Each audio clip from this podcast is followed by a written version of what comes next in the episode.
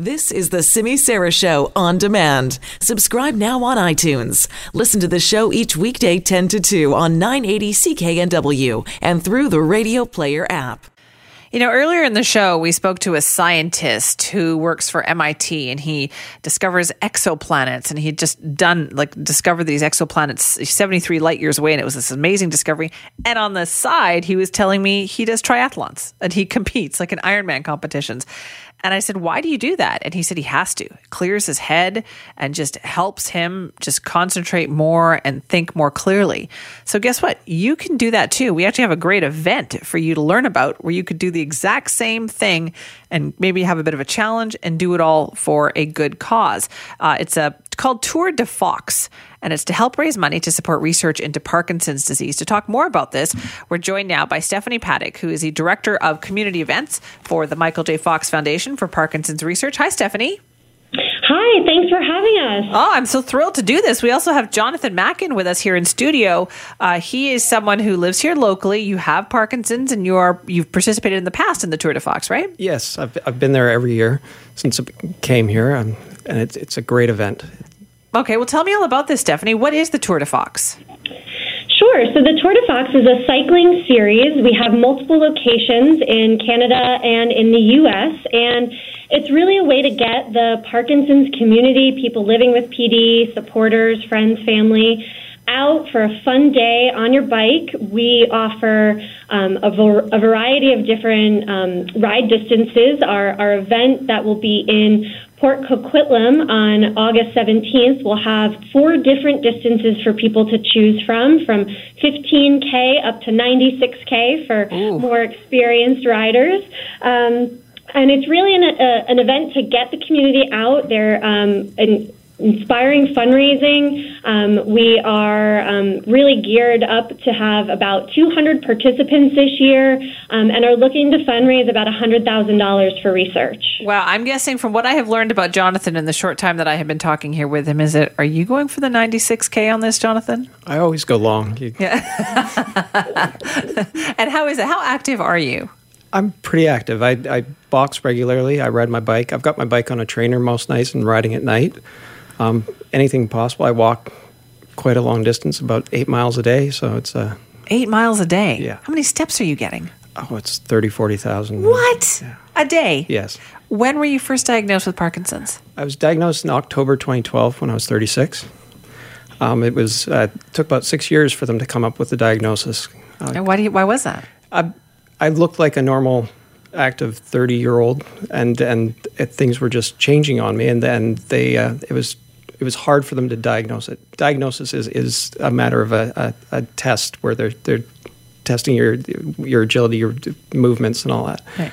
It's not a blood test. There's no actual um, tests for it, right. other than the, the going to your no laboratory test or exactly, something like that. Yeah, and and so it took quite a while for them to shift me from one specialist to another specialist to get to the diagnosis of Parkinson's disease. And why do you think that was? Was it because they thought, oh, well, you're so active, everything seems fine? Yes, yeah, exactly. And I look fine from the outside. It's just I could feel changes. I could I could feel the tremor. Talk to I, me about that. What did you feel on the inside? That's important for people to know, right? Yes, it, it, it's I could feel I was slowing down. There was fatigue. I I went from playing ultimate for three hours a couple times a week to not being able to move. I was so exhausted. I, I had this tremor that wouldn't go away, and I was starting to drag one of my legs. So it was, it it got to a point where I knew there was something going wrong. But if, my mom said if you looked at me, that she couldn't see any any difference other than my facial expression was starting right. to change. So, but yet here you are now. That was 2012. You're seven years later, and you're doing thirty to forty thousand steps a day. How do you make yourself do it? It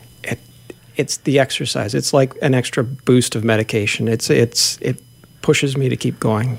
And can you notice the difference that exercise makes? I definitely can. I, I every time I wake up in the morning, it's I, I just feel like getting going, just because it's just, just, that extra push, and it's it, it, it's excellent.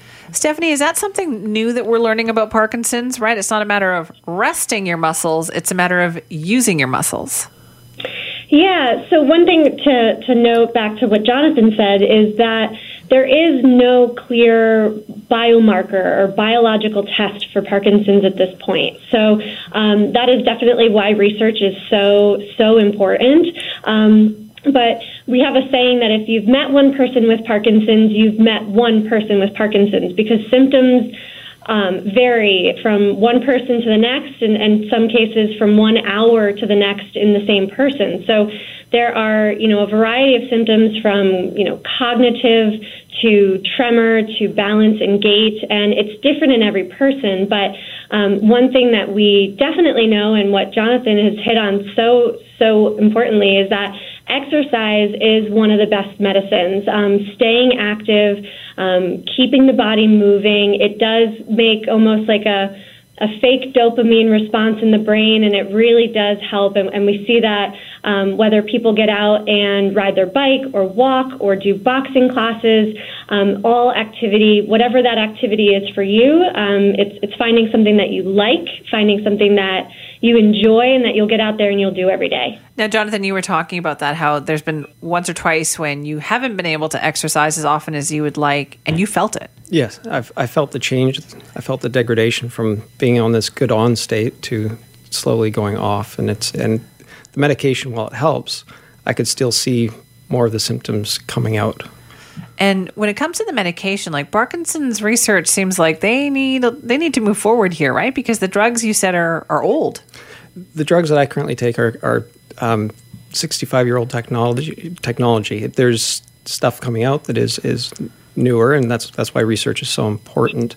And getting that out is, is would be great for us. So, yeah, no yeah. kidding, Stephanie. Why is that? Why is up until now it seems like Parkinson's research hasn't been developing new drugs?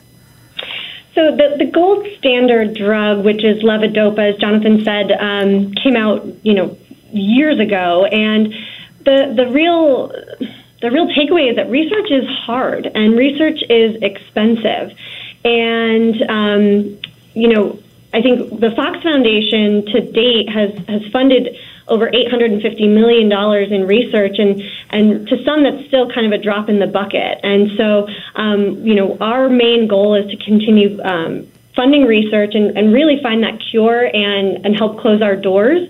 Um, you know, again, we're looking for kind of a, a, variety of different ways to get to that cure, whether it is finding a biological marker, um, finding better treatments for people living with Parkinson's today, or um, some t- some type of um, disease modifying um, treatment that may stop, slow, or reverse the progression of the disease. Right. How common is Parkinson's? How many people have it? So, about 6 million people worldwide are living with Parkinson's today, and um, about 50 to 60,000 new cases are diagnosed every year. Um, that is about one in 100 people over the age of 60. And um, while the disease definitely is um, known as a you know older person's disease, as Jonathan shows that there is also young onset um, Parkinson's for you know in people where it has started and and um, sh- symptoms have been shown much earlier in life. Right, That's scary, Jonathan. You were only thirty six. Yes. Yeah. Yeah. How do you deal with that? Um, for me, it was. I, I, mean, I was at my movement disorder specialist the day I got diagnosed, and I, I sat there and I thought I could wallow in this, or I can get up and move. I found an app on my phone that could count steps, and, and also donated to uh, to Michael J. Fox Foundation. Put that on my phone. The next day, I walked five miles. You, and I just you're that guy. Yeah. You are that kind of a positive guy. Yeah. Sounds like you're a lot like Michael J. Fox. Um, Stephanie, it sounds the Michael J. Fox Foundation has been doing incredible work here. Thank you. Yes, and and one thing that I'll I'll also um, kind of note to Jonathan's participation participation in this ride, and also his participation just in the in the foundation in general. He has made that decision to get involved, and we definitely see that both the Tour de Fox series, also our grassroots community fundraising program, Team Fox, which allows people to do whatever they're passionate about and turn it into a fundraiser. Um, also, people that are signing up and getting involved in research, um, participating in clinical trials, whatever that involvement is, building that community is so, so important and really keeps people motivated and encouraged to, to continue on and, and to live with this new normal. And so, you know, we, we applaud Jonathan. We love Jonathan and everything that he does for the Fox Foundation. And, um, you know, he obviously seems to get a lot out of exercise, and we also get a lot yep. out of him being part of our community.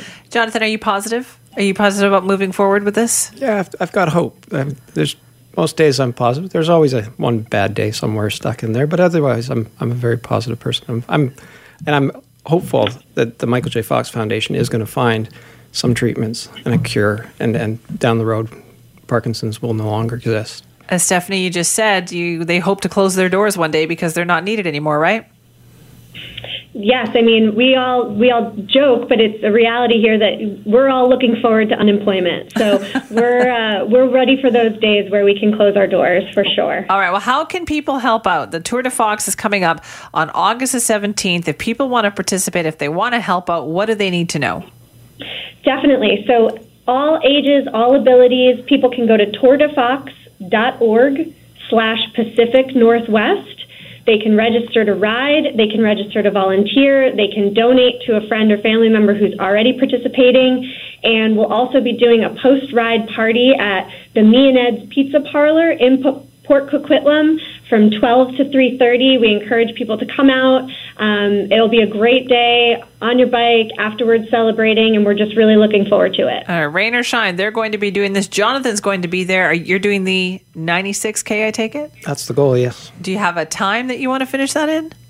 Not exactly, no. I just, just want to finish. That's all I'm, I'm looking for ever is marathons, half marathons, and the rides. It's just finish it and have fun. Jonathan, you're amazing.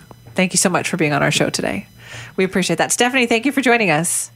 Thank you so much. That's Stephanie Paddock, the Director of Community Events for the Michael J. Fox Foundation for Parkinson's Research.